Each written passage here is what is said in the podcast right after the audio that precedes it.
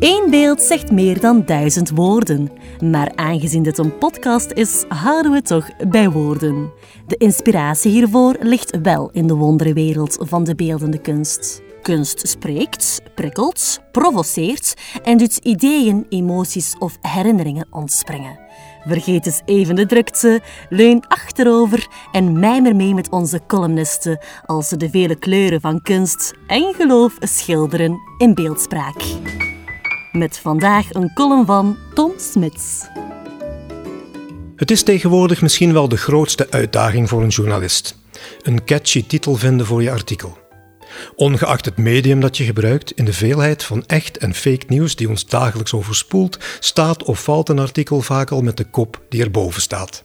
Soms levert dat verrassend goede slogans op, maar even zo vaak grote teleurstelling bij het lezen van de inhoud onder die fantastische header. Wanneer ik op 23 juni de standaard doorblader op zoek naar nieuws dat nu eens niet over corona of de aanslepende regeringsvorming gaat, valt mijn oog op het volgende. Thomas Leroy stapelt hoofden op de zeedijk. De naam zegt me vaag iets, maar mijn frank wil niet direct vallen. In gedachten zie ik al een lugubere vondst van afgehakte lichaamsdelen liggen. Een seriemoordenaar aan de kust? De titel werkt. Vol verwachting begin ik het artikel te lezen. Kunstenaar Thomas Leroy heeft zojuist drie dagen gewerkt aan het opstellen van een nieuwe creatie in knokken, zo lees ik. Het is zijn eerste permanente sculptuur in de openbare ruimte. Het werk kreeg de naam Tower en wordt omschreven als een toren van 49 bronzen hoofden die strak naar zee kijken. Alle neuzen, ogen, oren en kinnen staan op eenzelfde as. Duidelijk anders dan in de federale politiek, schiet het door mijn hoofd. De bijgaande foto toont een hoog en smal paalachtig ding dat uit grote opgestapelde kralen lijkt te bestaan. Jammer dat het gebouw waar het kunstwerk voor staat, een residentieel appartementsblok à la Vlaamse kust, alle aandacht opeist. Benieuwd naar een detail van de opgestapelde hoofden, open ik Google en al snel vind ik enkele foto's die meer detail geven. De kralen blijken allemaal klassieke koppen die recht van een Griekse of Romeinse torso zouden kunnen komen. Geheel in de stijl van Proest trekken die gestapelde standbeeldhoofden mijn geheugen terug in gang. En ik herinner me een wat ouder werk van Leroy. Ook iets met een hoofd. Een heel groot hoofd op een veel te klein lichaam.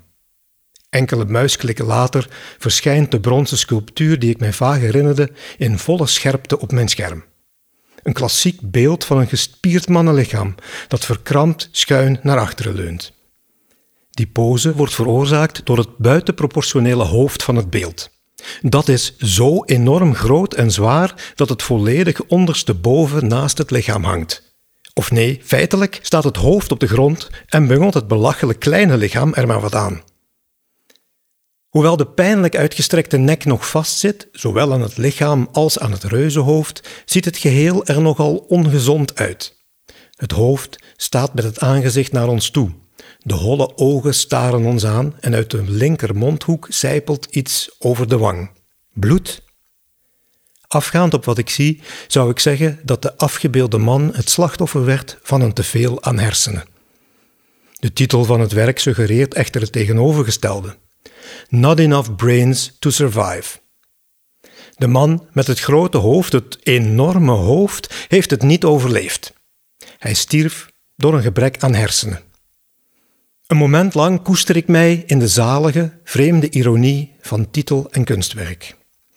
Bizar, dat is misschien het goede woord.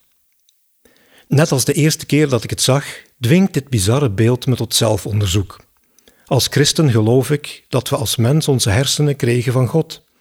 Het is ons redeneervermogen dat maakt dat we lijken op onze schepper. Fantastisch vind ik dat. Tegelijkertijd besef ik maar al te goed dat ik ook lijk op dat beeld van Leroy. Mijn grote hersenen gedragen zich zo vaak buiten proportie. Alsof ik alles weet, alles kan en niemand anders nodig heb. Te veel vertrouwen op mijn eigen beperkte menselijke verstand maakt dat ik soms door het leven ga als een egel, die zijn stekels opzet en zich onaantastbaar waant voor een aanstormende auto. Kennis maakt opgeblazen, schreef de apostel Paulus aan de christenen in Korinthe. Soms dreigt mijn hoofd van al die vermeende kennis zo opgeblazen te worden dat mijn veel te dunne hals dreigt te knappen onder zoveel eigenwaan. Ik krijg acuut kramp in mijn nek. Gelukkig is er een remedie tegen mijn geestelijke macrocefalie, bedenk ik dan, net op tijd. Want na zijn waarschuwing tegen opgeblazenheid gaat Paulus verder, maar de liefde bouwt op. Ik werp een laatste blik op Not Enough Brains to Survive en doe een schietgebedje. God, geef me meer van uw liefde. Als ik de afbeelding van het standbeeld wegklik, voelt het alsof er een ballon leegloopt. De druk is weg. Opgelucht sta ik op, vastbesloten om vandaag iemand ergens op een of andere manier te laten delen in de liefde die nu niet alleen mijn hart vult, maar ook mijn hoofd.